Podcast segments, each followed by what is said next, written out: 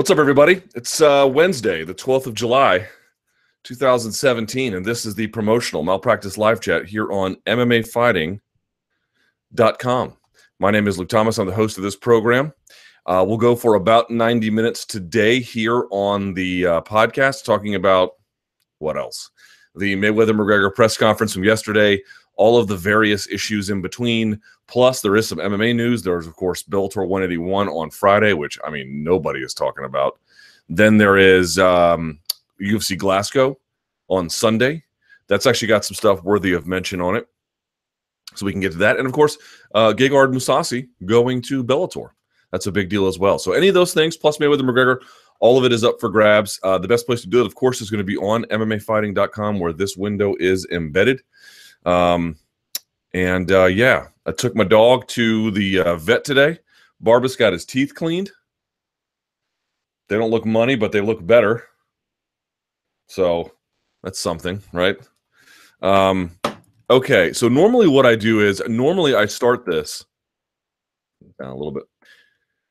And also, I'm in the third floor of my, well, the second floor of my house. Um, I have a basement, too, so I guess the second floor of my house. But I've got skylights, which are sort of when you build windows into the roof. And so it is, I turned the A C on here a little too late, so it is hot up here. It's a solid eighty degrees in this room. So I might sweat like uh, vintage Patrick Ewing up in here in the garden. Please forgive me. Things off here soon enough. Uh, normally I start with the first question, but I've been answering this a lot today. I tweeted about it. I didn't think it was very controversial, but here we are. I want to just start things off. I'm not saying this is in any way the most important issue. It's not. It, frankly, it, it should not be that big of a discussion point, but it's on the top of my head, and I want to sort of get it off so we can get to the rest of these issues. Uh, this issue about Conor McGregor saying uh, at the press conference yesterday, "Dance, boy." Now, of course, he changed it later, I think, to son or whatever. And I didn't think much of it at the time. I still don't think much of it. I don't think it's that big a deal um, for the most part. And T M Z put out an article this morning by um, whoever, and they talked to Floyd Senior about it. And they asked Floyd, did you think it was racist? And Floyd was like, no, I don't think it's racist. And I agree with Floyd. I don't think it's racist. I do not think Conor McGregor is racist. Uh, I know he has said some things in the past that have been antagonistic, but I do not believe that there is sufficient evidence to conclude, nor do I have any inclination that he is a racist individual. Uh, I don't, I don't, I don't believe that. Um, however, my only point was you have to understand where you're at and who you're talking to. Um, this is not Europe. This is not Ireland. You are in America.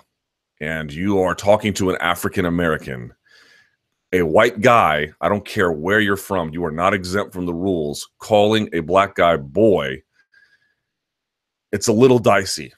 Um, you should just avoid it if you can. Um, I know he didn't mean anything by it, and I, I realized he corrected himself pretty quickly. Um, and I think that's the end of it. So my whole argument was, someone's like, do you think it's racist? No, I don't think it's racist. But, you know, be careful. This is not...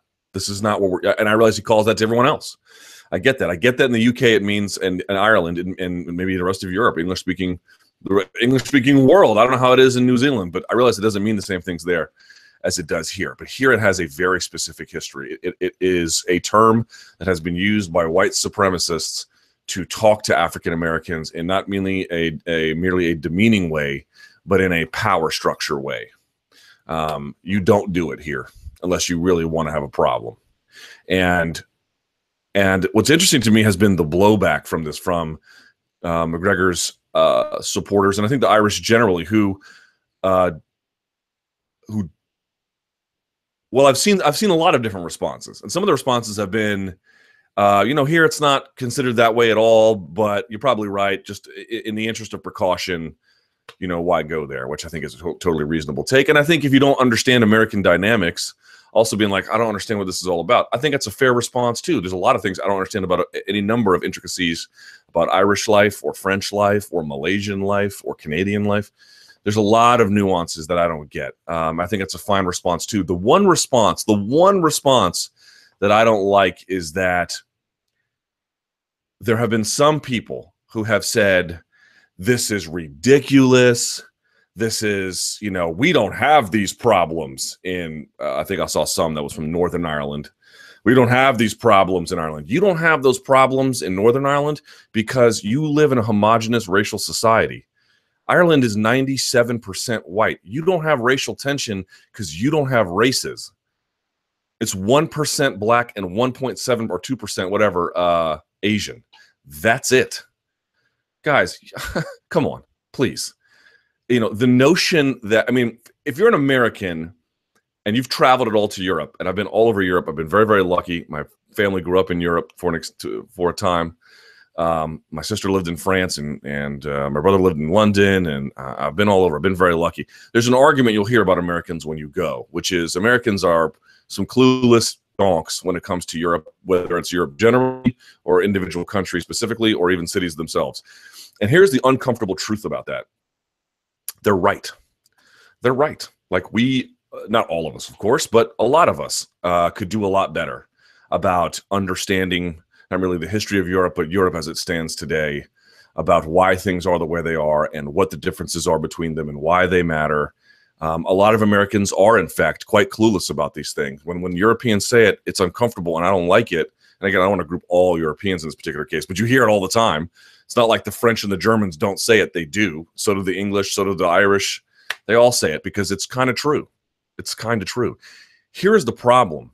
This situation illuminates that there is also a portion of, in this particular case, either the Northern Irish or the Irish, who have, pardon me, no fucking clue how America works. And you don't get to tell us, and you especially don't get to tell African Americans how they deserve to be talked to.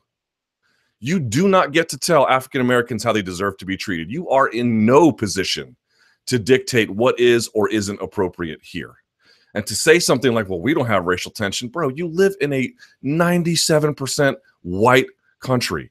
Any country that is racially homogenous doesn't have those problems. That doesn't mean you're racially enlightened. Those are two completely different things. So look, do I presume to understand some Irish issues related to the relationship to the British historically, to the Northern Irish, between Protestants and Catholics? I don't, I would keep my mouth shut. And I would ask them to tell me what are some of the, the uh, trappings here and some of the issues that I don't really understand. And I would listen. I highly encourage you to do the same. No, I do not think Conor McGregor is racist. And no, I do not think he meant it in a racist way. But this is America. And, and here, a white guy calling a black guy boy, that can be a problem. Not every time. I don't think in this case it's a problem. Mm, you should be careful about that. You, you don't get to tell us that that's not a problem. It is a problem. And I really, really would caution you to have a strong look in the mirror about all the things you lecture us about, which you are right. You might have some of your own issues. Do not lecture us about what is appropriate here and how we talk and how we're trying to be sensitive to the needs of African Americans. Not your place. Not now, not tomorrow, probably not ever. And I will listen to your various particular issues related to Ireland and the North and U K and Northern Ireland, because I don't have I don't have enough place to dictate to you how you think you should be treated. So we can all agree that McGregor didn't do anything wrong. But I, I am really strongly encouraging you, do not tell African Americans how they deserve to be talked to and what is and isn't appropriate here. Especially when you come from a place where one percent of your country has people of a, uh, a black skin complexion. Sorry, gang. This is not a battle you can win. I, I highly recommend you don't try. With that out of the way. All right. First question. U F C two thirteen feels like forever ago.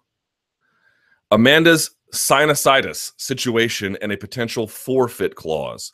Luke, what are your thoughts on Amanda refusing to fight due to sinusitis? It's been a hotly debated issue, and I was wondering how you feel about it. It is a valid excuse. Excuse me. Is it a valid excuse to turn down the fight last minute, even though Amanda was cleared? Also, how would you feel about a potential quote-unquote forfeit clause, which I believe Chael Sonnen had floated, which would mean that if a fighter refuses to fight, even after being cleared, they forfeit the bout. Let's start with the last one first and work backward, shall we? I am not in favor of a forfeit clause. I, I think it's a big problem. And the reason why, I hope I didn't lose my sound. Did I lose my sound? No, thank God. Um, the reason why I would say that is because if you have a forfeit clause, you are going to force um, financially challenged fighters into compromised medical situations that can severely exacerbate existing problems, right? So one of the issues now is that fighters who really need to fight, they will just lie to the doctors about any ailments they have to get a medical clearance, right? Which also leads back to the question of medical clearance itself. What is the value if guys can just lie about, you know, you had Luke Rockhold be like, I was on antibiotics and I had staph infection and I still fought. And guys are like, I had, you know, influenza and I still fought. Well, if these are some elements you have, how good is the, the test that is supposed to stop you in getting there? You know, I mean, you cleared it. All right, well, what does that mean? Now, that's a slightly different situation than Amanda's, which I'll address in just a second. But the point being is you don't want guys who, let's say, have a cracked rib to then compete, because if you have a cracked rib and you can just suck it up and maybe you take some kind of drug to um, you know, get through the pain because you get paid on fight night, even if it causes problems down the road, um, you are going to exacerbate potentially very serious medical conditions. I mean, part of the way this works is that we prevent people with injuries, we prevent people with certain ailments from ever competing, because the, the, the issue, as you well know, is you're going to get hurt doing this. This is the hurt business. So, you know, some injury, of course, is impossible to stop. But the reason why in the U F C they haven't had a serious death or injury, Uh, uh, or, sorry, a death or serious injury, I should say, like a paralyzation or something worse, or, you know, a punctured lung or something like that, is because they screen a lot of that out ahead of time. And if someone is financially destitute and has to take a bout, uh, otherwise they lose it and it goes on their record and then they probably don't get paid as a consequence, um, that would be a big problem for me. Plus, do you really want guys winning titles that way?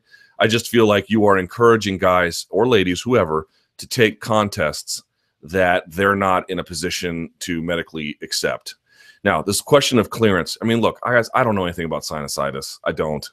M- maybe you do. Maybe you've had it. Maybe some of you watching are medical professionals. Maybe you know better than me. I don't really have a strong opinion about sinusitis. I've never suffered from it. I barely have allergies.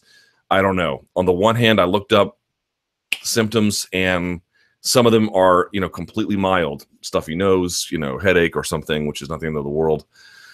On the other end, you hear people saying, no, it can be so bad that you can get dizziness, that you can get, um, you know, nausea, that you can get, I mean, all kinds of things that are, um, uh, you know, make it impossible to fight.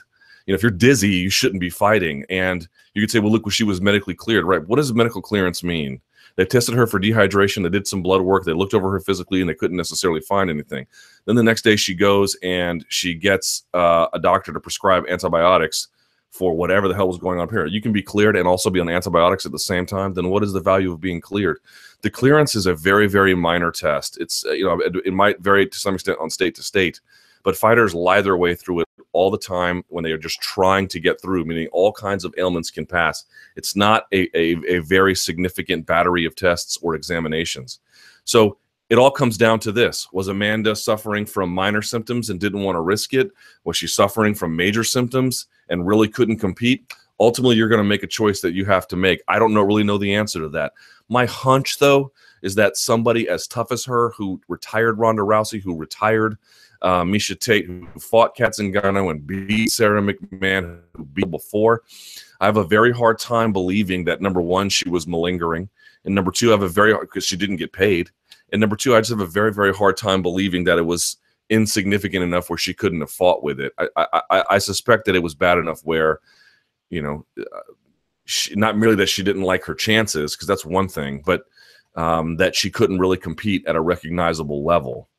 And it's unfortunate that it happened that way, and it sucks, but um, I don't know what to say. But at the end of the day, I have no ability to judge her ailments, and I don't know what the answer is. So because we can't be inside of her brain and feel what she's feeling, I think some people are going to feel justified in saying, you know, she took a bit of an easy way out because she wasn't feeling one hundred percent. But could have fought. And some other ones are going to say, no, no, no, she probably had a severe uh, affliction. And um,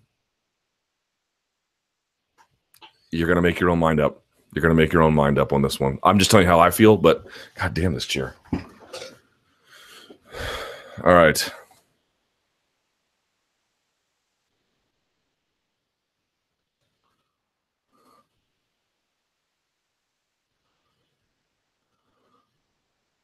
Someone says, it was an objectively lame pullout, not saying I'd fight or even leave the house with her illness, but she's an elite athlete and her standards are what her peers do not want. Excuse me. And her standards are what her peers do not what fans could do. I don't know what that means. And I think it's safe to say most fighters would have fought, and a lot would have fought with worse. Probably. You might be able to find fighters who could fight with worse. You know, I've, I saw someone bring up Justin Gaethje, like Justin Gaethje would do it. Well, it's probably true. Um, Then again, Justin Gaethje's been a guy who's like, I don't care about brain damage. It's like, well, I don't know that he's the standard of self-care. But, okay, I think there's a point to be made. Have guys fought with worse, guys or girls, whatever. When I say guys, I'm, have they fought with worse? Probably. Um, have they fought with worse and won? Probably. And I don't mean at the regional level. I mean inside the U F C level. Um, yes, there probably is a precedent for people doing that. But in the case, sinusitis, in the case of Amanda, um, I think she probably felt like, I've got this belt. If I lose it, I lose everything. Um, I lose the ability to be pushed to the top of cards. I lose the ability to potentially get pay-per-view points. I lose the ability to be, you know, front and center on the most important events, uh, at the very top of the events. I lose a lot, and I don't really want to risk it for something when I'm not feeling great. And by great, it might have been really bad. Um, we just have no way to know. So ultimately, everyone's going to make up their own mind, and that's the risk she ran doing this.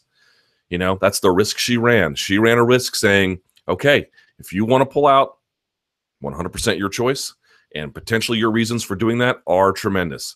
But you have a unique kind of illness that can be both very, very mild and potentially severe. And pulling out at the last minute is not going to make fans happy, and they're going to come to a lot of conclusions that you may not want them to. So you took the, you said, I don't want to take the risk of pulling out, excuse me, I don't want to take the risk of fighting under these conditions. Okay. That's absolutely within her, her choice. But what you can't do is say, I'm now therefore going to try and dictate the way in which the public perceives this.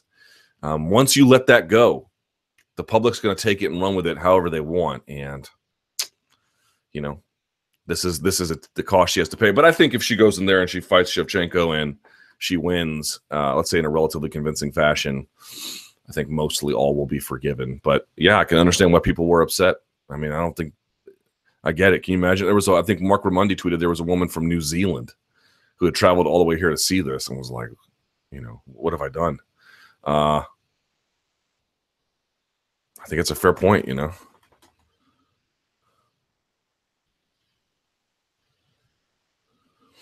Um, someone, uh, this is an interesting point. I don't want to bring this up here. I'm not going to go over everything again. Um, a lot of people seem to think that A-side means more popular, and it doesn't. And here's why I want to go into this, because the A-side, B-side debate is a little bit stupid. We've probably spent more time on this than we ever needed to. I think in large part because there's been some disagreement about it, and there's been a little bit of ego about it as well, you know. How can it be that Conor's the B-side when he's the more popular fighter? I mean, there's no doubt he's the more popular fighter, but that's not really what A-side means. I mean, for example, who was the A-side in Mayweather versus Canelo? I think you would all agree it's Mayweather, right? Mayweather wasn't more popular than Canelo. Um, he had done more on pay-per-view by that point, but almost all of the same arguments apply. Canelo was the one who had the giant fan base who showed up. People were rallying around and loved, and trust me, he was the harder interview to get that week. Um, I didn't get one with Canelo. I got one with Floyd that week. You know, it, Canelo was by far the more popular one, but that's not what A-side means. As Paulie Malignaggi had pointed out, um, A-side is more of a business status, right? Look, uh, it's Mayweather versus McGregor. It's Mayweather Promotions who's doing all the credentialing. Um, Floyd came in with the grand entrance second. Like, they would come to the ring. It's always the champion, the, the bigger side, that comes in second. He gets the last word. The way the conference was arranged was arranged in a way to dial uh, Floyd up and dial Conor down. Now, I think Conor will make some adjustments today in Toronto, so I'm very curious to see how that goes. Here's my point. Ultimately, you know, look, it is kind of a stupid debate, but the only reason why it's not entirely stupid was yesterday I saw a lot of fans, I think understandably, a little bit upset about how Conor had his mic cut and, you know, he didn't get a chance to have this one-on-one with these guys. Not one-on-one, but it's back and forth, you know. And that's by design, guys. That's by design because Floyd, I, I said it before, I'll say it again, he does not take chances. He does not take chances. He puts everything in his favor. And you could say, well, that's chicken shit and I don't like it and it's cowardly. It might be all those things, but it's a thing. You can like it or you can not like it, but it exists.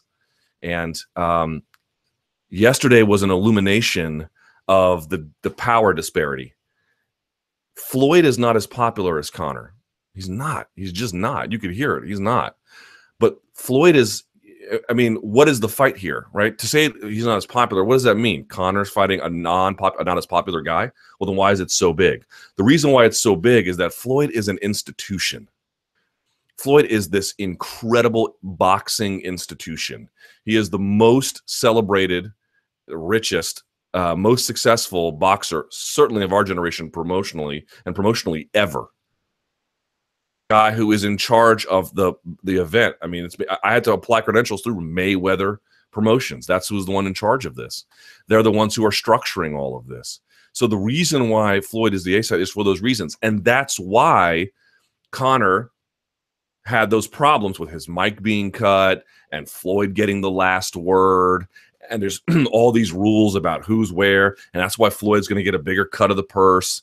That's why Floyd's going to get gate concession, or gate and concessions, and closed circuit, and pay per view, and I'm sure Conor's going to get some of that as well. But this should have been this should have been that moment where you see, yes, who's the A, who's the B. Some of this just gets a little ridiculous, except when you see who's in control of this event.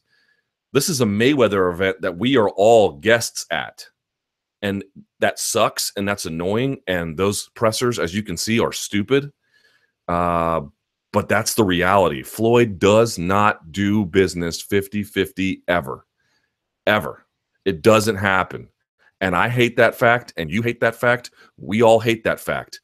But whether we hate it or we don't, it's a fact. So everyone being like, Conor's more popular, there's no argument. But that was the same thing with Canelo. And Canelo has something called Canelo Promotions too, or something. I don't know how big of a deal it is, but... um. It's not, it's not a function of popularity. It's a function of who is the one in control, who is the one dictating the terms. And Floyd is not as popular anymore. The guy's forty. Of course he's not as popular. Conor's twenty-eight. Um, but he's an institution. And so what makes this work is you have this incredibly popular challenger, super popular, against this hated but ever-present, incredibly powerful institution. This is the hero of the video game. This is the boss, right? So that's how this works. Conor's mental game about Nate Diaz.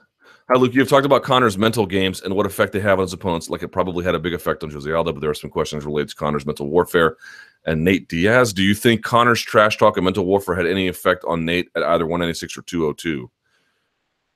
Probably not a whole lot on Nate Diaz, but I don't, that's a good question. I don't know. I don't, I don't think so. If Nate had to go on a world tour similar to Aldo, would have it affected him like Aldo? Yes. I mean, poor Aldo got tortured on that thing, you know, and I was resistant to the idea that this would matter in the end. And it turned out it mattered, you know, to a pretty significant extent. Um, general thoughts on Conor's mental game and Nate. Conor's mental game is solid as a rock. Uh, Nate seems, I don't know if completely immune from it, but largely immune. Um, yeah, I, uh, beat him because he was better the second time, certainly better on that night. I know there's some dispute about the score. I, I, I had it for Conor, but, um, but I, I mean, it probably bothers him a little bit, but it didn't didn't get to him like Aldo, but the buildup for the first one was shorter.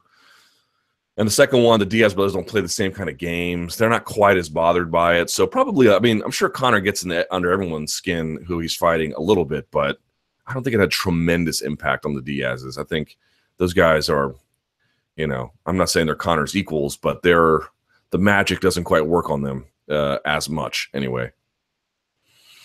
Um, yeah, I got this platform here, so I'll bring this up. Why, why didn't the Diaz brothers make the show?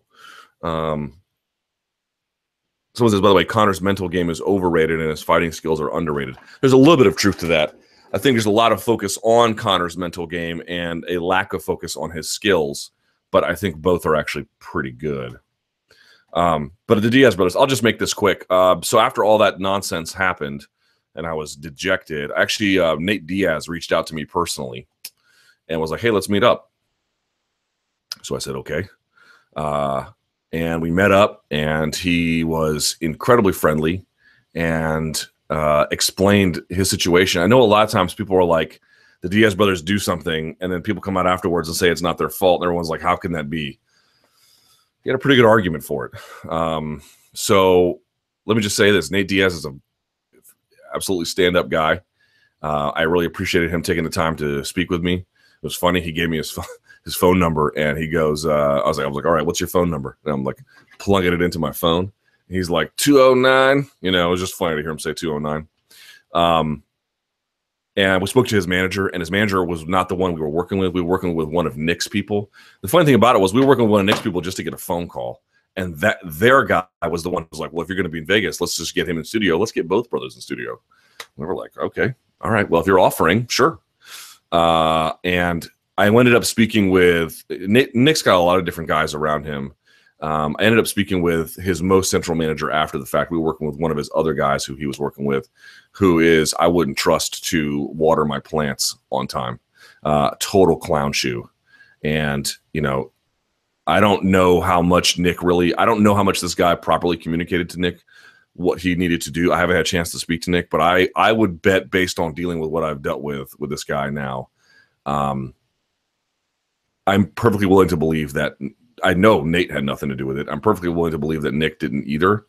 But if I'm Nick, I would have some serious questions about who I keep in my inner circle at this point. All right. Good question. What is this? Who's hitting me up? They calling me. Um, Schaub versus Malignaggi. Right now, I'm really enjoying the pre- and post-fight shows with the Magic Man and Big Brown.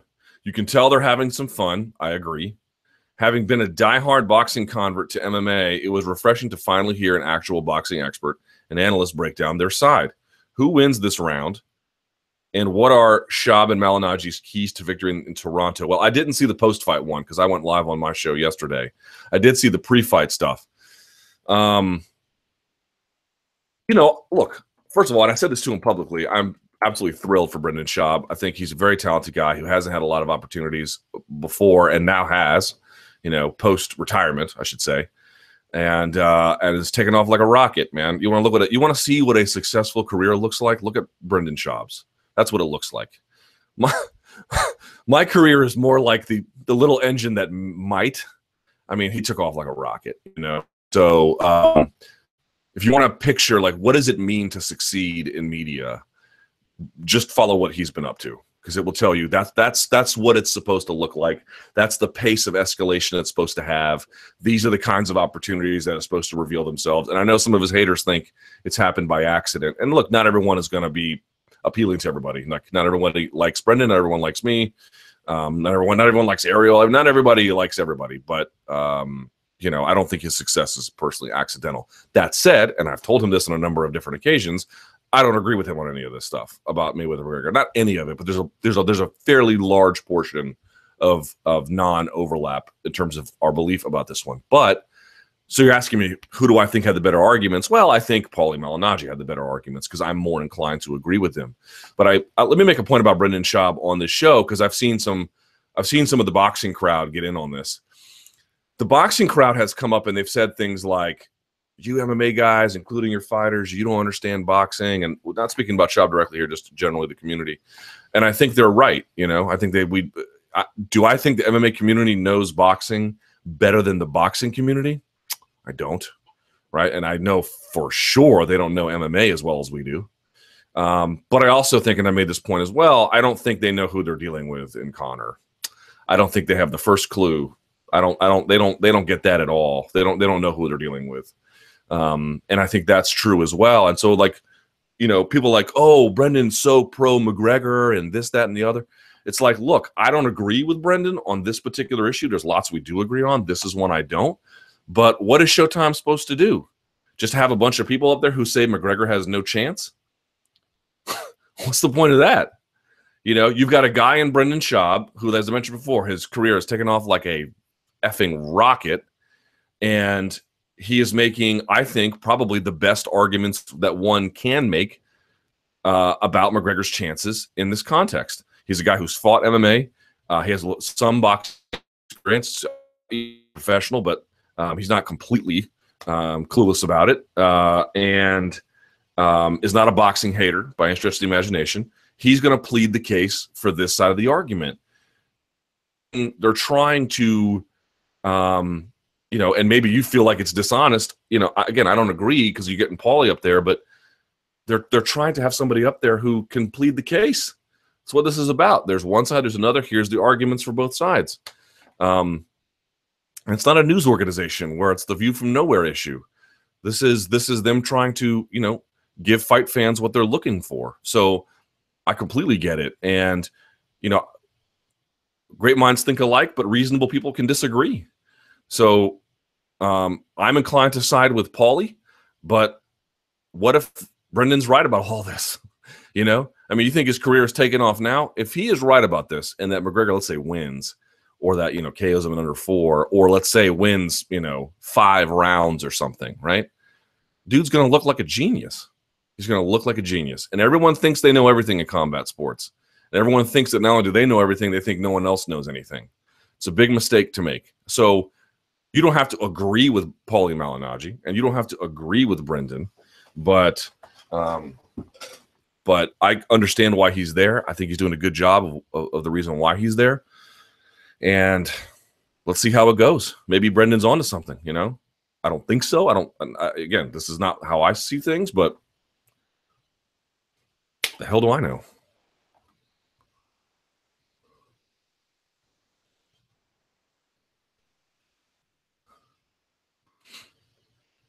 My favorite part of that was after Schaub made another outrageous claim, he glanced at Mara, who then replied, "Hey, don't look at me to back you up, buddy." I didn't hear that. That's funny, though. Yeah, Morrow, Morrow's come out decidedly, I think, of, you know, McGregor's basically got no chance, um, but not no chance, but uh, I think that's probably right.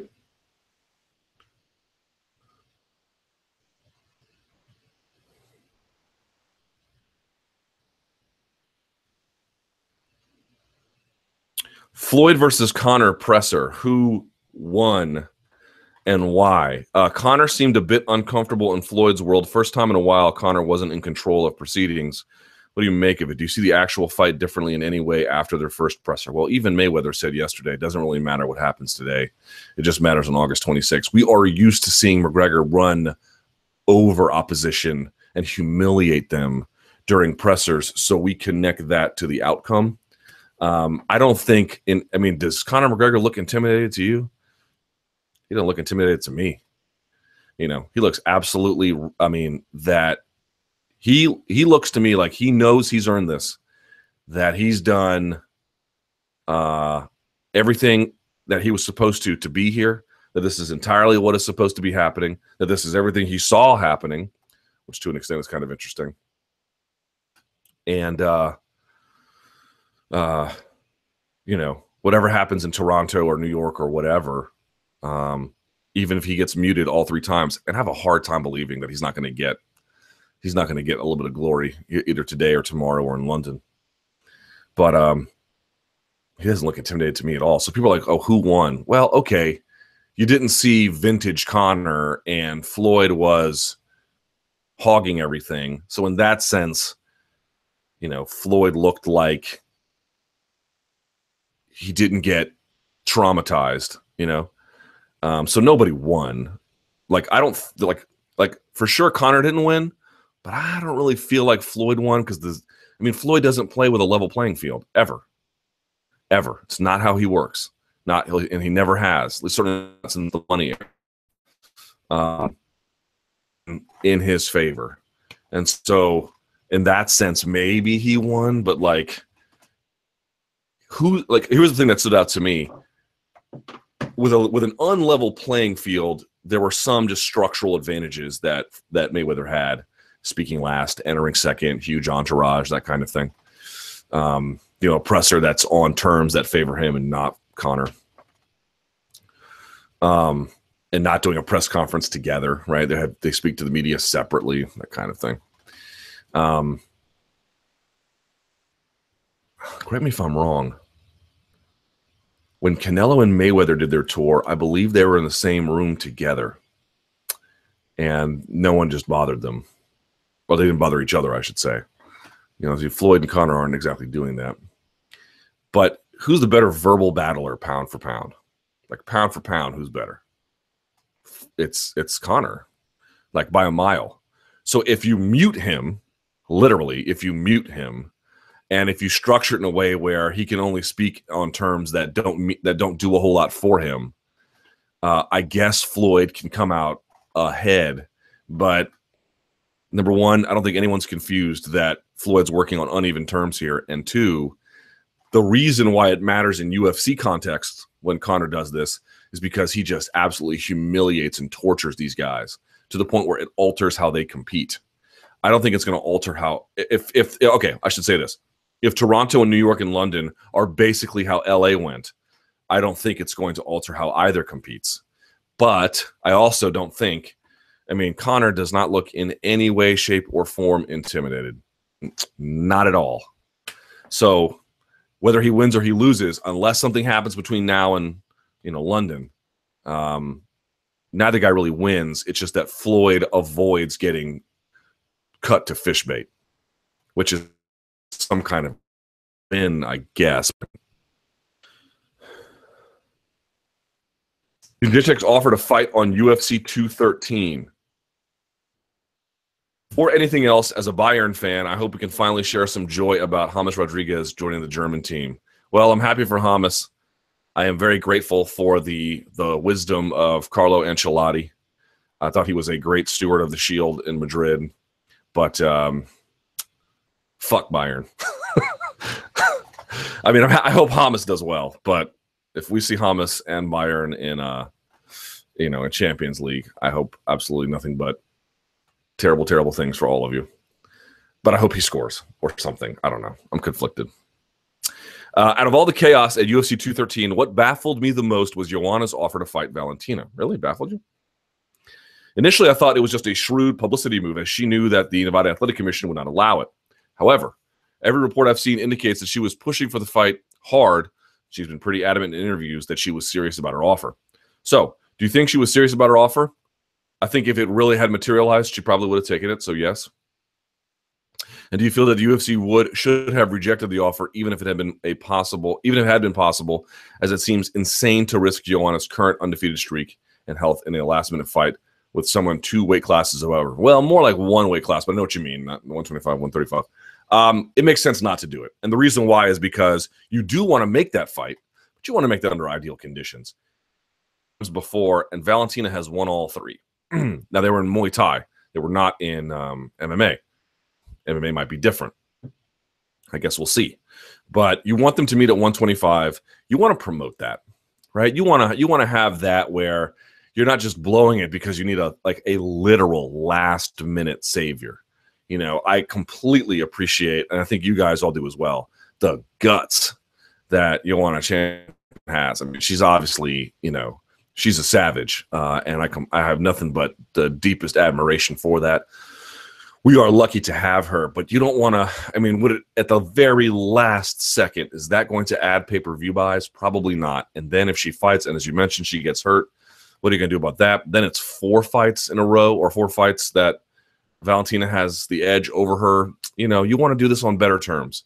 You want to do this at a weight class that makes sense. You want to have time to really set this one up and promote it and share it and be all about it. Uh, and that wouldn't allow you to do that here. So, you know, the Anderson Silva one was a little bit different because Anderson at U F C two hundred for Cormier, you know, uh, they had a little bit more time. They and they made it work, and the fight wasn't great, but um, he wasn't a champion, and he's a little bit over the hill, and it just kind of worked. This is a woman in her prime who's got, you know, guts, but that's a great fight that I think is going to happen one day. I would just like to see that under more, you know, more ideal terms, you know. And we know Joanna's a professional. We can all see that Valentina's a professional. I feel like if they booked that fight, it, it would happen. You know, those guys would show up, those ladies, excuse me, would show up on fight night. So let's do that and really enjoy it the right way. Let's not just grasp at the last minute to make something happen. Sometimes we just have to, as fans, we just have to take an L, and it sucks, but here we are.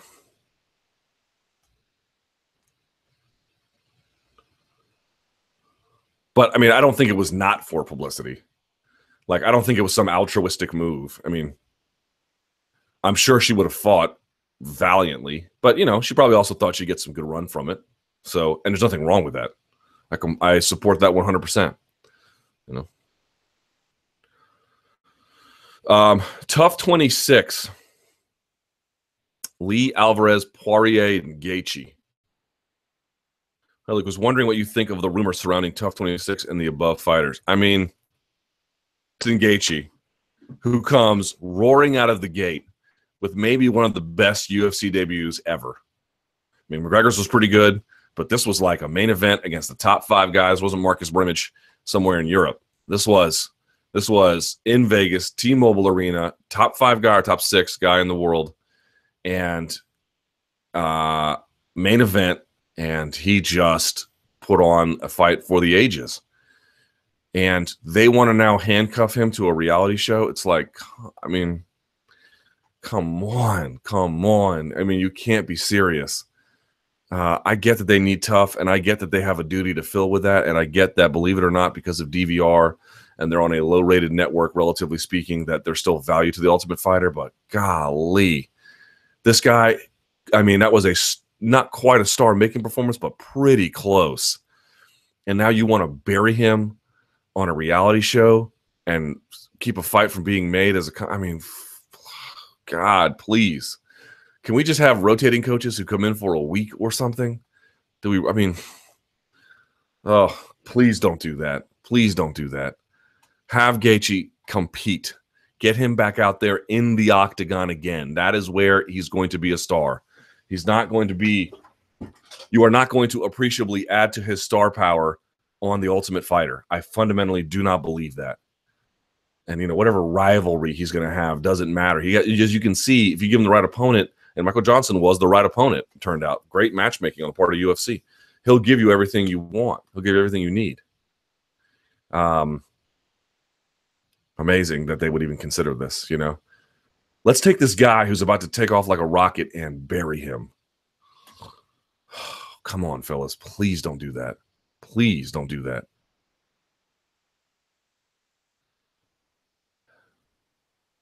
Mousasi to Bellator. Hi, Luke. Is Gegard Mousasi the biggest free agent signing Bellator has made? Probably. Probably. I thought the Rory one has a little bit more upside, um, given his age and the way they can matchmake around him and uh, given the weight class. Um, it, seemed, it seemed like an overall maybe potentially more lucrative long-term acquisition. But if you're asking, like, you know, who's the highest ranked guy that they brought over at the time, I believe the answer is Mousasi. It's a huge coup for them, man, a huge coup. Now, it, it, let's be clear about this. Um, and um, shout outs to Hey Not the Face on Twitter, John Nash, who has repeatedly noted that, uh, you know, I believe even with this move, eighty-four percent of the top talent in M M A is still in the U F C. So, you know, this is not a game changer in that sense. However, it is worth noting. What is this? Yeah, maybe. Uh, it is worth observing anyway that um, Um, th this is big for a number of reasons. Number one, what does it say that the U F C would let a guy like this go? All right, what does that say? It doesn't say a lot of good. Um, it would say that, to me, it looks like they are cost-cutting to a potentially um, self-inflicting wound degree, right? I mean, that's really what this comes down to. They didn't want to pay him. They were trying to say, well, we'll pay. The argument was apparently because he was on Ariel's show as well as mine, and I had his manager on yesterday to get a little more explanation. And, and what you basically hear is that they wanted to pay him contingent upon becoming champion, and that he felt, you know, fifty fights in, I don't need to be doing that anymore. And given the cards he's been on and where he's headlined and what continents and what kind of fan bases he appeals to, he didn't want to do that anymore. And of course, he, now with Bellator, it's guaranteed money. It's no show win split uh, at all. And of course, you've heard his comments that have been not in any way disguised about his disdain for Reebok. So there's that as well. So um, there's a lot of moving pieces here um, in regards to that. Um, that's one component. The other component here is, what does it do for Bellator in signing a guy like this? Now, to what extent are they going to be burdened and have to do more pay-per-views to pay guys like this? So consider that, right? There's no, there's no free lunch. The more of these guys they sign, the more pay-per-views they're going to do. So that's one thing to consider. But now that a guy like Mousasi went over there, and a guy like Rory, right, and of course like Benson before him, and and you can name some others as well. Um, we'll see if Frank Mir goes over there, for example. Willie Nelson went over there. You guys know the list. But a guy like Mousasi, right, thirty-one years old, this is probably the best he's ever looked. Incredible win streak in the U F C, and they didn't re-sign him. Hmm. Um, who else might be motivated to go as a consequence of how Mousasi left? So there could be this like network effect where this domino fell, but then a bunch of other ones fall as a consequence. Now, I don't know how likely that is. We can debate about it, but it certainly seems rational and reasonable to conclude that if a guy who is as highly ranked and as good as Mousasi is willing to join another organization in that moment, um, in his prime, this is not a guy who was well past it. This is not a guy who won a title and then lost it. And this is the other side of things. He was poised to get one, um, or, you know, be close to one anyway. If that guy wants to leave, that's, that's a problem for you. And that might encourage everyone else to leave as well. The only thing I would say is, again, the more these guys that Bellator signs, the more pay-per-views they're going to do. And don't be confused. The U F C still has this on lock. They absolutely still have this on lock. So, uh, but it's a great signing for Bellator, man. A really, really good one. And he said he might fight a light heavyweight. He might fight Rory McDonald. Um, I'd be happy with those. Middleweight, it's hard to see who who's going to give much of a run. But I guess stranger things have happened, right? Someone says, I still think it's Rory McDonald in terms of name recognition and position within the sport. Just my useless two cents. I think you can make a strong argument for it. I think you I think you can make, again, for all the other reasons that, you know, twenty-seven years old and what it means for Canada and things like that. Sure. I mean, it's, a, it's obviously they're, you know, one A, one B or something, right? They're, they're, they're both a pretty big deal. Your reaction to Helwani getting snubbed by Dana from the Showtime gig. What happened? Is there a more specific backstory, or is it just Dana's general dislike of Helwani? Well, I don't know. I have not spoken to Ariel. I texted him a measure of support. Thanked me, offered him to come on my show, but I think he wants to save it, quite understandably, for uh, I don't know if we'll talk about this on the beat on Thursday, but I suspect it will come up on the M M A Hour on Monday. So tune into the M M A Hour on Monday. But um, you know, I don't know. I'm not Dana. I don't quite understand it. It's obviously petty and personal. You know what I mean? I mean, I'm not going to say this is a good thing, because it's not a good thing. Um, but the last time they did this, right, when they made when they threw him out of one ninety-nine, and I can't say much about this because this is like internal, you know, internal politics. But um, I'll just say this: number one, watch the M M A Hour on Monday, where I'm sure Ariel will address this. That's the first thing I would encourage you to do. And number two, when they did this at U F C one ninety-nine and they threw him out and they banned him for life, did they not? Did they not realize they made him a bigger star than ever? Like, this was discussed on my morning radio show here in D C, and he was on Dan Patrick and Rich Eisen and crying out loud. Rachel Nichols is tweeting about it, and Richard Deitch and everybody else. Like, it, it led to the formation of the M M A Journalists Association. Like, I mean, I know it must have felt good to somebody you don't like, but the way in which they did it, it only made him a bigger star. He didn't get, his career didn't flag from that. It went, it went up. Uh, and so I don't know. I don't think when they do this, I don't think they're doing what they think they're doing. Now, the difference for this one is that he was still credentialed to go, so he wasn't like completely removed from the event. So in the end, I don't know this will have exactly the same consequences as the last time, but they keep trying to do bad things to him. And, you know, you get it. You see what they're trying to do. But all they end up doing is just martyring him and just turn him into a bigger celebrity every time. What happened when he went to that U F C two hundred press conference after the one ninety? He got a standing ovation from the fans. Like, what is it you think you're doing? You're, I mean, I'm not saying you're helping him exactly, because I'm sure he wanted to be on those broadcasts. I'm not saying there's no cost that's going to be paid here, but, you know, you you whack the mole one side, it comes up the other one, and this time it comes up even bigger. Uh, so in the end, you know, I think um, obviously he's, you know, he's the most popular media figure we have in the sport, and I think he'll be just fine, and it's ridiculous that this has even happened to him. But if I'm the U F C, I'm rethinking the strategy a little bit going forward, because they think they're hurting him, and they're hurting him in the sense that he lost his Showtime opportunity, but they're not hurting him in the larger sense of his star power, which will lead to more opportunity, right? He may have lost this one, but now he becomes even more popular, and then there might be more that come his way. So, and maybe that, maybe the next one the U F C has no control over. The other thing I would say is I'm a little, I'll save the rest for my radio show, because I'm I'm on company time here. I don't want to say anymore. But that's that's that's my general view of it. Is I feel very bad for him, and it's ridiculous, but I don't think U F C is doing to him what they think they're doing to him. Uh, what is the M M J A? This seems like a opportunity for the M M A Journalists Association to show their teeth, if there are any teeth. Yeah, I have not joined yet. I'm very curious to see what they do about this, if anything. Also, why was Dana even there? If it's a Showtime Mayweather and McGregor promotion, why is Dana there on stage being so involved? This is quite common in boxing. Common in boxing. So um, if there was a Gary Shaw fighter versus a Dan Goosen fighter, and they were squaring off on the dais, and I know M M A fans can't understand this, and nor should they. Let me give it. Let me give a shout out to M M A fans. If you went yesterday to that press conference and you booed when the head of M G M Resorts or whatever the hell that guy was got up there and spoke, which, by the way, at boxing press conferences is so common. You are an American hero. You don't even have to be American. You could be Irish. You could be Spanish. You could be Mexican. You could be whatever the hell you are.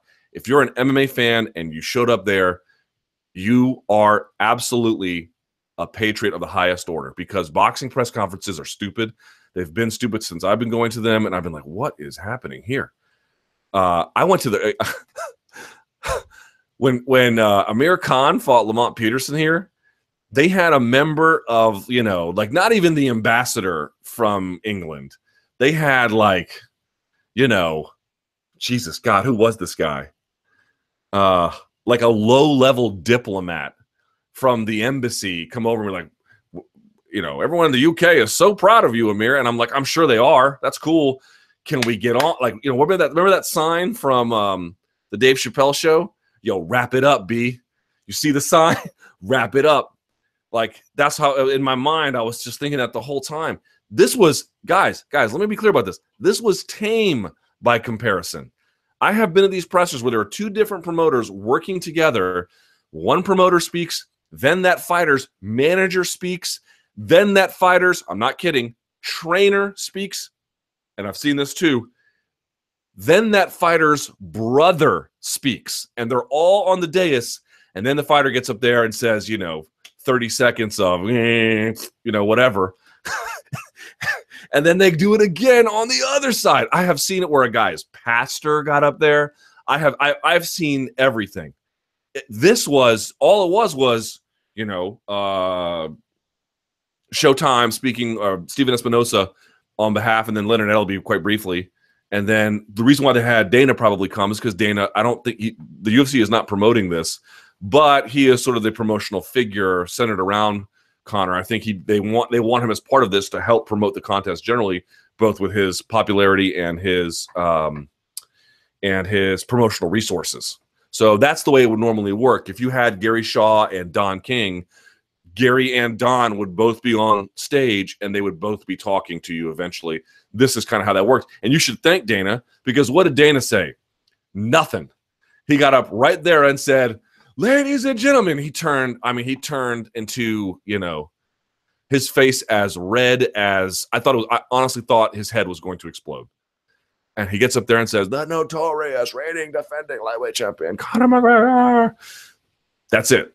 Dana did it right. That's how it should be done. But I can tell you, these can get so much worse. So much worse. So count your lucky stars that as bad as it has been, that by boxing standards, not that big a deal.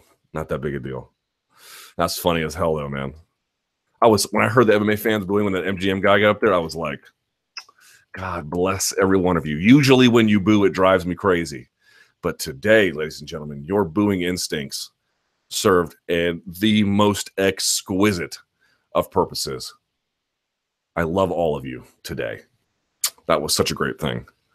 Um, Jessica I, during the U F C two thirteen mess, I didn't see anyone really raising the possibility of having I fight Shevchenko, as her fight with Ladd had also been canceled the day before. Was it not a possibility, even though she had just made weight as well and had undergone the medicals? Or was it more of a choice by U F C and Valentina? Yeah, I don't think there was a lot of interest in that one. Again, very last minute. I think maybe she had, you know, gone drinking the day after or something. I don't know if she was ready. I think Dana White had addressed that specifically at the post-fight press conference. Either it was a lack of U F C interest or a lack of eye interest, or th there was just not a lot of momentum behind that. And, you know, that's fine. You really you want your main event to be Jessica I versus Valentina Shevchenko? What would that get you?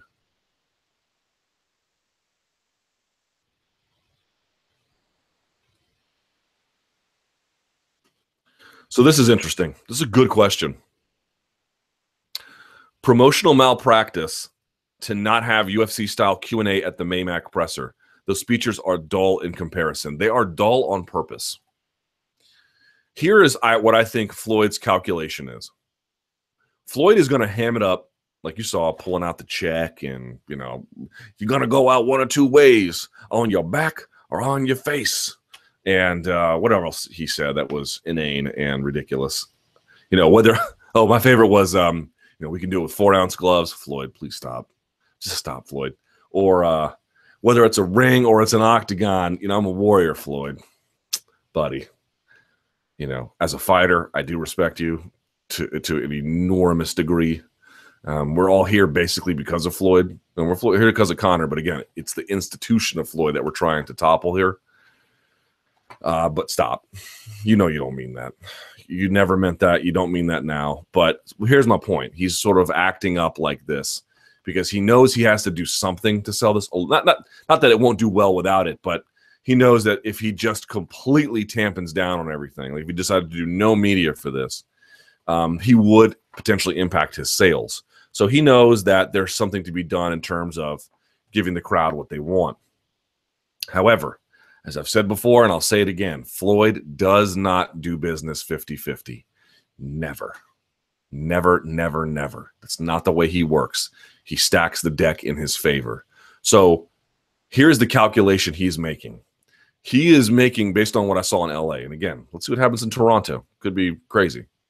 But based on um, what we saw yesterday, the calculation is I can do enough of that, you know, getting in Conor's face, Conor getting in his face, and rah, rah, rah, Conor getting in a few good jabs, Floyd getting, you know, Floyd had a couple decent zings, you know, whatever. Um, and that'll be enough to not hurt the upper bound limit of what this might do. Now, what a lot of M M A fans want is the Conor show. You know, you, the, the these unstructured, unencumbered U F C pressers where Dana gets up there and says, all right, who's got the first question, right? Um, that's what they want. And then Conor just goes and terrorizes everybody, you know, who gets in his way. Um, Floyd, Floyd is not a good person, but he's too smart for that, you know. So if Conor's challenge is, I'm guessing all of this stuff is contracted. And by the way, did anybody ask him yesterday? I didn't see it. I could be wrong, but did anybody ask him about the domestic violence stuff? Is Conor prohibited from talking about it? Now, maybe someone did. If they did, please, by all means, send me evidence of this. But I didn't see anything of it. So um, let me know. But I'm guessing Floyd thinks if we do enough of a little bit of a show, do it in four cities, this will sell like hotcakes. And I don't have to expose myself to Conor. Floyd fan, or Conor's fans are like, well, dude, you being exposed to Conor is what we want to see. Um, but the truth is, if all four pressers are like yesterday, aren't you still going to buy? Probably. Probably. I did media this morning about uh, here in D C. I did um, um, like the, the number one radio show for men, twenty-five to fifty-four here in the city. They were asking about it. You know what I mean? So um, it's, you know, when you say promotional malpractice, you're asking, are we getting everything out of these that we could if we did it a different way? Um, or rather, are we getting everything out of this doing it this way? The answer is no, you're not. You're not getting everything out of this. Absolutely not. But that's by design. It's by design. Floyd is in control, and that's just, this is how Floyd exercises it. And it's annoying. Everything about Floyd is annoying. He, he puts the pressers on his terms. He wears terrible clothing. He brags about, you know, incredibly, dis not not disgraceful, but, um, you know, he has no shame. And then he goes in there now and fights in a way that is defense first, staying out of the way, tag you when I can, make you freeze when I can. Got ten seconds left, win by a punch, and do it again. Like, the, the one thing I'm concerned about here is, like, look, you're asking me what my official prediction is. I'll, I'll say it now and I'll say it again. Um, if what we know about the world, if we have a, if our rational understanding of the world holds up, I don't really see a way that Mayweather loses. The question is, as Conor has shown previously, are our assumptions about the world correct? I think it'll look probably something like a Metamorphosis bout, where you will see some interesting wrinkles from a guy coming from M M A over to boxing, but over time, as the match in, uh, proceeds, I just don't really see a way at this point where he gets at their arena. But he's a strong starter. Floyd's not. Uh, he's bigger, right? So first four rounds might be interesting, but, you know, if we're at the eighth or ninth round, I just have a hard time seeing how how it could be different. But look, we'll see, right? This is going to be crazy. Um, that's sort of my official prediction for this, and that's that's the way I have. Uh, ultimately viewed it, but um, I don't know. I lost my train of thought. I don't know what the hell I was talking about. Someone goes, by the way, who's the easy work? Yeah, that was a decent thing.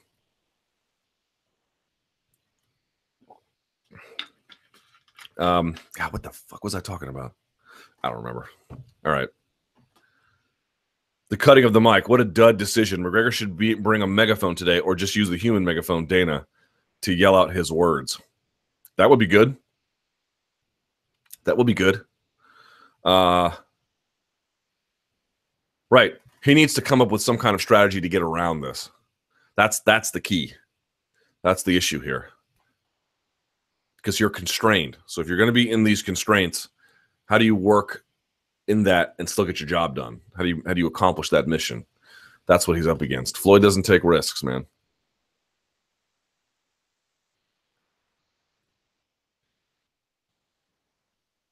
Someone says, I thought Mayweather was a fight promoter. He is. He seems like purely a promoter for himself. He is. He's going to promote his guys. It's not like Mayweather Promotions goes out there and puts on huge fights independent of Floyd. They put on some. Um, Floyd was there for the, um, God, uh, the Broner-Theophane fight. I think he was promoting Theophane, right? Ashley Theophane here in D C. Um, he was there for that. You know, that's a decent sized fight. I think they aired on Spike. Um, he does stuff like that for P B C, but. Mm-mm. No one says, Luke, you keep calling Mayweather smart, but that can't be right since he can't read, right? Uh, well, I would not underestimate. Like, scholastic preparation is not the same thing as intelligence. So, I, it's tempting to really want to insult Floyd because he's so awful, but it's a mistake to underestimate him. It's a mistake to underestimate Conor, of course, but you know, F Floyd's not here by accident, y'all. Brendan Schaub, the boxing expert. Obviously, he's there to fill a role, quote unquote, the case for Conor, right? But I don't think he's doing a, I don't think he's doing a Skip Bayless thing. I think he's trying to make an earnest argument. But when he sits sits next to Malignaggi, an actual boxing expert, and makes it sound like Conor's a ten to one favorite, he just makes a fool out of himself. What do you make of Schaub's performance? I don't. Again, I didn't see the post presser stuff, so I don't know. Um, I just think a lot of us don't really buy the case for Conor in this particular context. The only thing I would say is, um, and again, I, I mean, what do I want to say? I don't agree with Schaub here. I agree with Malignaggi. And they're talking about boxing in a boxing context. It's no, not boxing in an M M A context. So I think, you know, who's got the harder job? The harder job is is Brendan's job, right? It's a very difficult case to make. Now, he might end up being one thousand percent right, but that's it's a hard job to do, man. Like, you got to convince people that a guy who has no boxing fights is going to be the best defensive fighter of our generation. How you going to do that? You know, that's hard. That's a very difficult one. And you might say, well, that might be so hard that you shouldn't try to do it. All right, but if you feel a certain way, you got to go after it, right? So um, I don't really mind that. I mean, look, who knows more about boxing, Brendan or Paulie? I would say Paulie. Who knows more about M M A? Because Paulie's not ignorant about M M A either. Uh, I would say Brendan, right? Pretty pretty clear, and that's the case. The interesting thing that's really sort of illuminated this to me is, um, is, and I know some people named some some people out there, how many real deal experts in both boxing and M M A are there? Now, when I say experts, here's what I mean. I don't mean someone who merely understands the techniques involved to, in a, to a very deep degree. I mean people who also know the other players involved, and they know the business, and they know the history, right? I would not consider myself an M M A expert, but I would say I know a fair amount. And the reason why I have some reason to say that, I know some, is because I know a little bit of technique. I know a little bit of the history. I know a little bit of the players involved. I'm here covering it all the time. That gives me some basis by which to make some conclusions.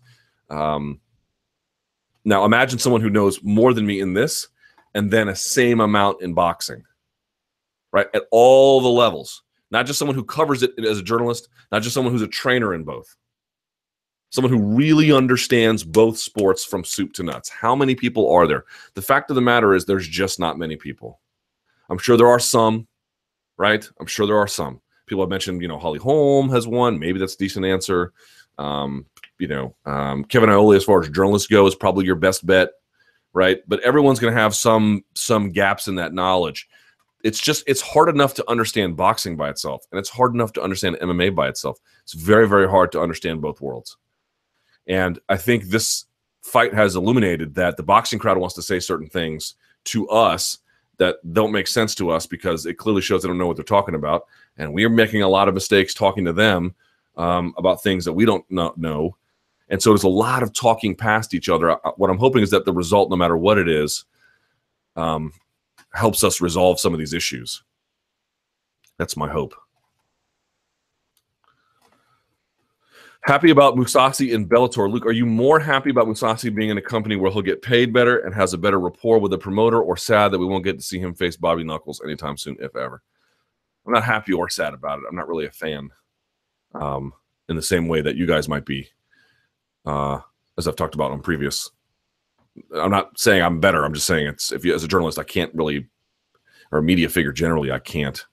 I don't get into the M M A for those kinds of same reasons, so. Um, you know, look, I'm the same way as you guys. I'm probably a little bit all over the fence. Like, obviously, it's good that he's going to get more money. It's good that his money is guaranteed. Uh, it's good that he's going to be a promotional darling for them. Uh, but I'm a little bit sad that, uh, you know, some of these bigger fights, the him versus Rockhold, that they, that they offered to him at two fifteen, or fight with potentially um, Sir Bobby of, as I think Jed Meshew called him, House Knuckles. is not going to happen. You know, that kind of sucks. But U F C didn't want to pay him what he wanted, so you have to go on. What can you do? They calling me.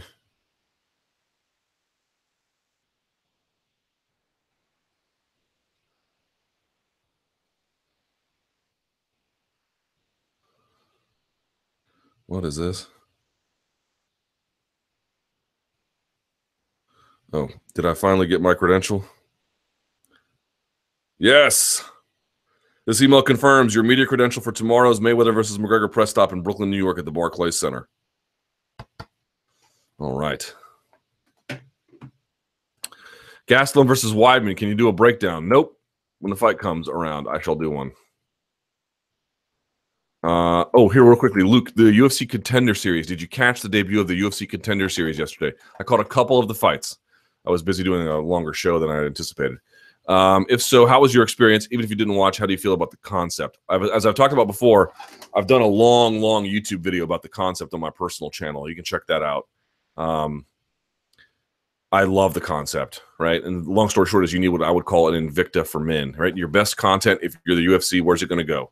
It's going to go where the money is. So where is the money? The money is on pay-per-view for the U F C and potentially in television rights, especially when the next deal comes up. It may not be what they want, but it'll probably be more than one hundred million dollars a year. So that's where your money's going to go, which means that's where your best fights are going to go. But that still leaves you with how you fill Fight Pass. Okay, some fights you're going to put on Fight Pass as part of the prelim card, and some fights you're going to put on there all in totality. But generally, your best content is going to go on pay-per-view, and it's going to go on um, um, television to get television rights money. So you got to figure out something else to do. And the way to do that is to make exclusive content where there are shows that air on Fight Pass, you know, Titan or whatever, but they don't have, they don't have that connectivity to the U F C. Why, why does, um, why does Invicta work? And I'm told Invicta stream numbers outside of the U F C are the best on, on Fight Pass.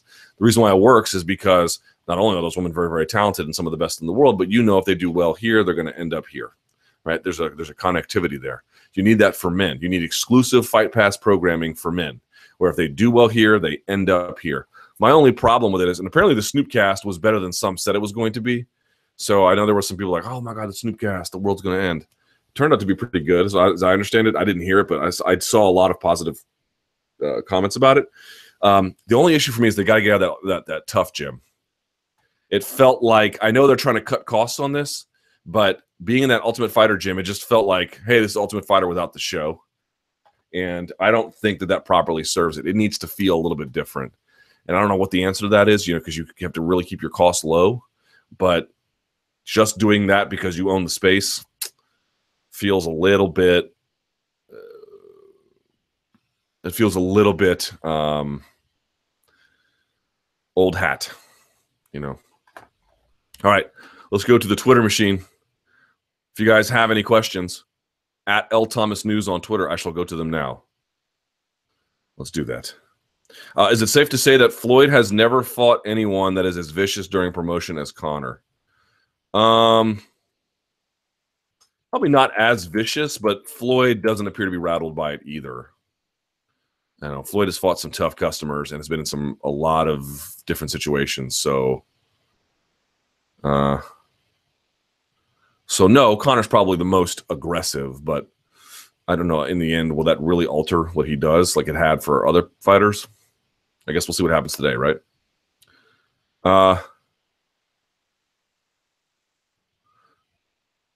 is it just me, or did Floyd seem to get Conor pretty fired up? Never seen him look so uncomfortable up there. Eh, I don't know about that. Should Kane take a return fight before fighting for the belt? I would think so. If yes, would you be opposed if it was against Jerry O F Face? Uh, I wouldn't want to put a beating on him that bad. Why would they want to cut Conor's mic? Easy. Are they more concerned with protecting Floyd than selling pay-per-views? I don't think they feel like they're making a trade-off. I don't think they feel like they're making a trade-off. If they completely muted him to the point where you were like shocked at the, you know, Conor had no exposure whatsoever, that might dampen sales. But Conor is still saying enough and being seen enough to do media, to be on the front page of, of websites and everything else. Um, they don't. They want to turn him from a ten to a seven. They want to turn Mayweather from a seven to a ten. And you can see that's an imbalance. That's exactly what they're going for because they believe even with that imbalance, they'll still get people to sell. and to buy, rather. It sucks to it sucks to admit, but this is Mayweather's world, man. We're just guessing it. It's because that's always how it's been. It's always how it's going to be. Do you think Carl Douglas was serious? Was everyone actually fighting Kung Fu? I mean, come on, really. Uh, interesting, the banners at yesterday's presser had McGregor Sports Entertainment printed on them and not U F C. I am very... Apparently, U F C is acting neither as his manager nor his promoter here. So I don't know what their agreement is. I don't know what I don't know what they're doing. Um, but yeah, the McGregor Sports Entertainment one has caught my attention. I want to know more about that. That, that to me, seems like a very big deal. Uh, I did not watch the premiere of Dana White's Tuesday Night Contender Series, but did you? Should I be watching? Yes. What are your favorite Run the Jewels songs? Well, the title song, Run the Jewels. Um, Get It is a big one. Sea Legs is often the same album. Um, yeah, those are probably my top three. Do we have to keep calling Floyd arguably the GOAT? No credible boxing historian considers him even close. Uh... Well, I wouldn't say that no credible boxing historian considers him close, but what I would say is that um, he is the best fighter of this generation. He's not the best fighter of all time, but clearly of this era, there's no one better. Did they screw up Conor's entrance at the press conference? Seemed awkward when Conor was walking around dancing. That was intentional. That was absolutely intentional. You go on the stage first. You wait there for the show to arrive. Now, in reality... everyone was there to see Conor. But that's what Floyd is. Guys, it's a Floyd Mayweather production. That's what this is. That's what it is, man. That is what it is. You're like, they're not treating Floyd the same as, or they're not treating Conor the same as Floyd. By design. Because they know you're still going to buy, and they're going to mute him and promote him. And you can hate that. I don't like it. I would love to see Conor tear Floyd a new one. Floyd's a terrible person. But that's what's happening here. This is by design. Uh, will Floyd Senior make his presence felt more after the back and forth with Conor that was caught on camera? I guess. Now, you guys know I was a big believer that the real verbal sparring was between Floyd Senior and Conor. That I, I had said on the M M A Beat, I was like, that's the show to watch. And sure enough, that's what played out. But I got to say, I got to give credit to Conor. Conor ate his, uh, or, uh, took his lunch money. Um, that wasn't, he, he handed him his ass. And that was really kind of funny to see. Floyd Senior, I don't think, Floyd Senior is used to going out there and not having anyone challenge him, right? Like Freddie Roach wouldn't say anything back, you know? Uh, Conor's not playing that game. So I'm not ready to count out Senior just yet. I think that old bastard probably has a few tricks up his sleeve, but, but uh, round one, whew, ten eight. ten eight Conor.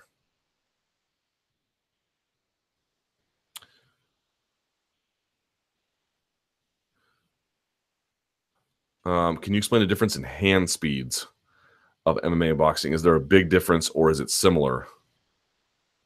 Um, well, in M M A, well, in boxing, you might see guys with bigger gloves, but they have honed their hand speed because their technique is so refined, right? They have worked on the most, uh, I mean, you just don't see Vanderlei Silva types in boxing go anywhere, right? Guys who have really clean, crisp technique. Yes, their timing is good, but they have made such efficient motion that uh, and they're athletic too. You know, if they're going to you know excel to the top. I mean, a lot of these guys are, of course, former Olympians. Um, their technique is so clean, and their athleticism is so good because you know this comes. They're, they're we're drawing from the world stage, right? You know, what's Canelo's next fight? It's against the guy from Kazakhstan, right? So you got Mexico versus Kazakhstan here. I mean, it's got a much it's got a much more a global participatory rate, and so um, you know there might be you know pound for pound it might be slowed relative to the M M A guys in the sense that the M M A guys have smaller gloves on, less weight impacting them. But, um, and uh, the, uh, the boxing guys might be doing it from shorter distances too, you know, uh, and, the, and, and the rhythm is different as well. And you see this rhythm difference in kickboxing as well. You know, touch, touch, touch will be a certain rhythm and then they'll offset the rhythm with a hook or something like that. You know, um, it's just a lot of different playing with rhythm and hand speed, but the hand speed is going to be, you know, whoever is just a quick athlete who has the ability to quickly get from A to B. It's just that with boxing, they have really, really, really clean economical motion. Um, they have very, very good timing, and they have very good sense of rhythm and how to apply that timing and speed, you know. And there's a lot of element of surprise, too.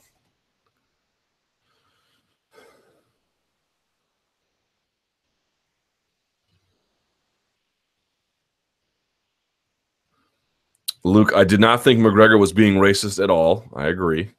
And I'm appalled at how many people gave him S. But when he was laying into Aldo, I heard not a peep from the media. Instead, we all applauded. I thought he was borderline with it with Aldo, but I didn't think he crossed the line either.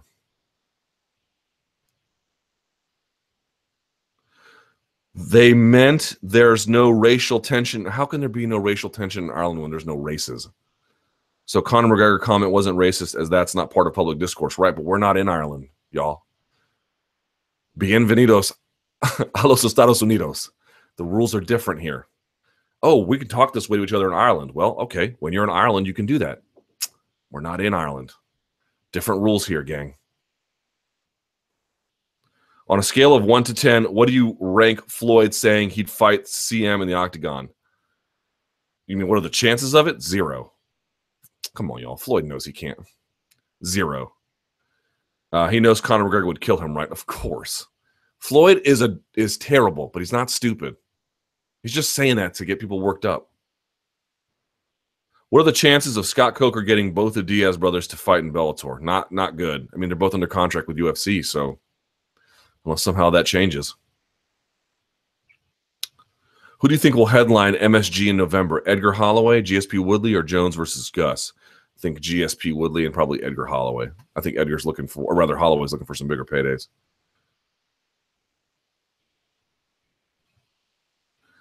Uh, so these are repeats. Someone says, uh, Connor fried Floyd Senior so bad his guys were pulling him away from media and refusing him to comment going forward. There's that, and it just went on way too long. But yeah, Connor killed him. Uh, did you see Floyd Mayweather Senior crash? Yes, of course I did.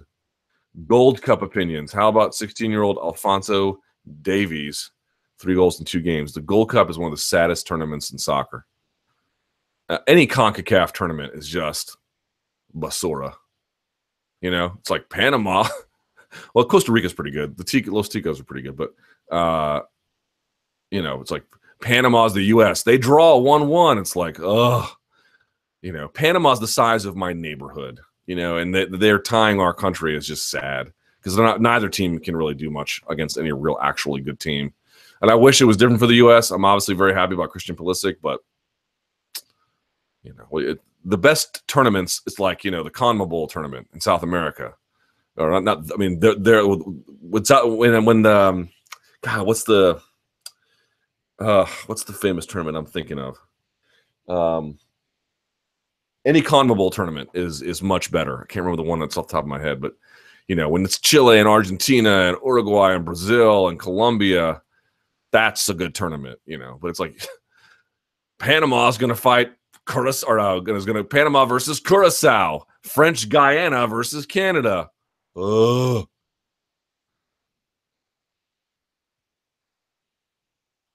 Do we know anything about McGregor Sports and Entertainment? Is Dana involved in this? I don't want to speak out of turn, so I don't know. I don't know what the answer to that is. Back to this a little bit here. Whose audience is Showtime and Mayweather relying on to buy this fight? Whose audience is Showtime and Mayweather relying on to buy this fight? Boxing fans, M M A fans, and the curious fans in between. Uh, right? I think that's pretty fair, right? This tour is all places Conor is king. Yeah, he's the more popular guy. Someone's saying, how do you define A side and B side? The A side is the one who is the um, event priority. Now, you might say, well, Conor's more popular. Wouldn't that make him the more event priority? But look around. It's Mayweather-McGregor. It's the more powerful of the two. Um, Con Conor's going to enter that ring first. Mayweather's going to enter it second. At all these pressers, Conor will enter first. Mayweather will enter second. Conor will get the first word. Mayweather will get the last. It's the one who is controlling everything. That's the guy. And the guy here is, this wouldn't work if it was just a boxer as popular is as Mayweather is today. It works because while the popularity has a pretty clear disparity, the reason why it works is because it's this guy who has this entire history built up, who was this giant figure in the sport, who, yes, his popularity has waned, but um, has this enormous amount of uh, status, right? That is what he is trying to take from him. That's what makes it interesting. But the one in control, like you're like, why'd they cut their mic? Why wouldn't they cut their mic? It's Mayweather's show. It's not a fifty fifty show. It's not Dana White and Leonard Ellerbe presents. It's Floyd Mayweather presents. Like, you go back and look at Mayweather versus Canelo. Look at all of the step and repeats before, on that one, too. Mayweather, Canelo Promotions, and then whatever, M G M, whatever else it was. Who ran that show? Mayweather. I know I've been saying this to you all since the day it was announced, and there was like this denial about it. It doesn't mean Conor, if you believe in Conor, this has nothing to do with whether he will or won't win. But I'm just trying to tell you, the big ticket here, the guy who's in charge, whose show is this? Who is this? Conor is the the guy who is making it interesting in a way that is unique. But the the the the, the Wizard of Oz here is Floyd. You can like it or you cannot like it, but that's just the reality of it. Uh, is there any rumor on other fights on this May-Mac card? Yeah, Jaylon Love. It's going to be all of Floyd's guys, like Jaylon Love. Uh, maybe um, Davis might be on this card. Uh, anybody on Floyd's Instagram who he takes to Girl Collection. My God, have you seen this? He confirmed he owns this company. I had to unfollow him. I just couldn't take it anymore. I followed uh, uh, Floyd. Bre I, I think I unfollowed both of them, but I definitely unfollowed Floyd recently because I just couldn't take it, because both guys are just nauseating to me on social media. But Floyd, Conor's just nauseating because he's always like, I'm a ghost, you know, or some other goofy thing. But um, Floyd is just really appalling. You know, you went to jail, jail for domestic violence, and now uh, you're going to open up a strip club called Girl Collection. Ugh, God, how gross. Uh, yeah, I, don't, I mean, yuck. Yuck is the answer. So I, I just couldn't take it anymore. Uh, what else are we saying here? Oh, and by the way, last thing on this. Can we? Can I call a moratorium on this? Because it's not... It's not the Irish doing this. It's the Americans doing this. My American friends, please listen to me and listen to me now. Can you please stop doing the fook jokes, the F O O K jokes? Who the fook is that guy? First of all, that's not even how Conor sounds. Number two, these are so played out that we have gotten into Chuck Norris jokes. You ever been to a party recently where someone tried to tell a Chuck Norris joke? You thought you were back in time and this guy was listening to Vanilla Ice or something. It's like, dude, this is the most played out thing I've ever... It was funny for five minutes. Hey, Fook, wasn't that funny? He said the F word differently. Uh, it's played out, and it's getting embarrassing. And I'm here to give you a public service announcement. You need to stop. It's not in my interest for you to stop. It's in your interest for you to stop. The Fook joke thing is dead. Who the Fook is that guy? Yes. Um, it is the guy telling bad jokes at a party. That's you. So please stop doing that, okay? Okay. Uncle Luke is here to help. All right, I have to go. I appreciate everyone tuning in. Um, you can subscribe to M M A Fighting below. Give the video a thumbs up. Share it all the way around. I will see you donkeys in New York. If you see me there, say hi. Don't be weird. I'll have good coverage for you. Let's see how Toronto goes. It's going to be interesting. Thank you guys so much for watching. And until next time, for me and Barbas and everybody else here, stay frosty.